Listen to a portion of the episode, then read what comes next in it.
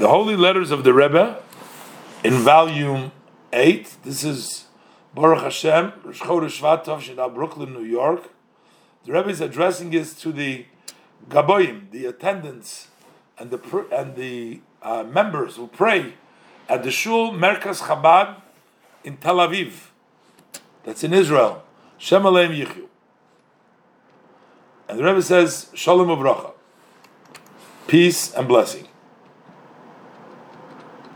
Rebbe says, I have been pained to hear that there isn't a minyan every day to daven in your shul. Not only that, but on some days the shul is totally closed. So the Rebbe says that it's sure that it's extra, that I don't need to uh, remind you, to encourage you, that or to point out that if at all times and all places the shuls and the study halls were the miniature sanctuaries from which the Torah expands to the entire community, how much more so, more, many more times that now in our days it is absolutely essential, especially in our holy land, may be built and prepared through Mashiach Tzidkenu, who the eyes of God are there from the beginning of the year to the end of the year. So it's so necessary to have a functioning place in order to bring uh, Torah to the entire community.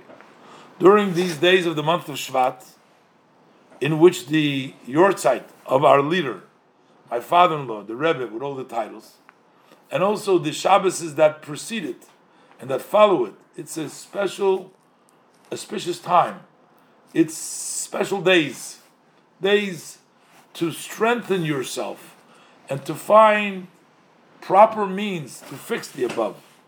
In his way that from here on on, the shul and the beis medrash should be open every day and every night. Should be a place to daven and to study Torah publicly, both in the revealed and also in the teaching of Chassidus.